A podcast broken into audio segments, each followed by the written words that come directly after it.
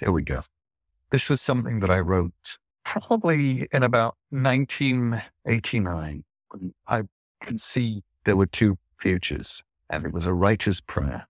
And I wrote, "O Lord, let me not be one of those who writes too much, who spreads himself too thinly with his words, diluting all the things he has to say like butter spread too thinly on his toast or watered milk in some worn-out hotel. But let me write the things I have to say and then be silent till I need to speak.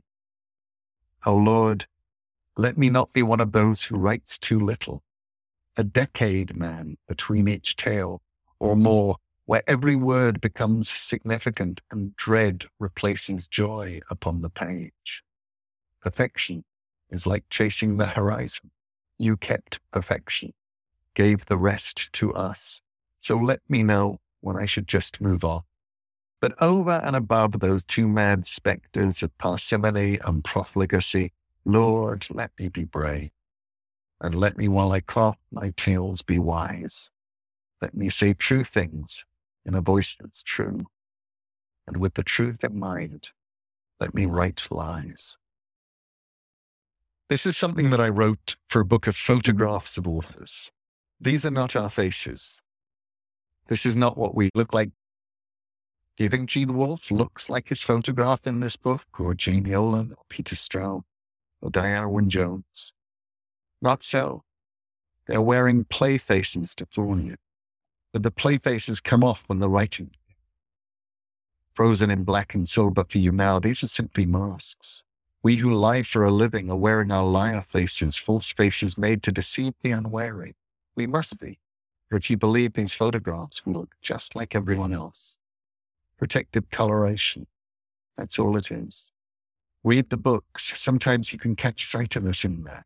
We look like gods and fools and bards and queens, singing worlds into existence, conjuring something from nothing, juggling words into all the patterns at night.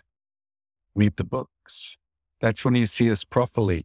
Naked priestesses and priests of forgotten religions, our skins glistening with scented oils, scarlet blood dripping down from our hands, bright birds flying out from our open mouths. Perfect we are, and beautiful in the fire's golden light. There was a story I was told as a child about a little girl who peeped in through a writer's window one night and saw him writing. He'd taken his false face off to write and had hung it behind the door for he wrote with his real face on, and she saw him and he saw her. And from that day to this, nobody has ever seen the little girl again. Since then, writers have looked like other people, even when they write. But sometimes their lips move, and sometimes they stare into space longer and more intently than anything that isn't a cat. But their words describe their real faces, the ones they wear underneath. This is why people who encounter writers are rarely satisfied by the wholly inferior person that they meet. I thought they'd be taller, or older, or younger, or prettier, or wiser. They tell us words or wordlessly. "This is not what I look like," they told. "This is not my face." You're listening to Stories, Poems, Music from The Creative Process. To hear our full interview with Neil Gaiman, visit the Creative Process Arts, Culture and Society podcast. Thanks for listening.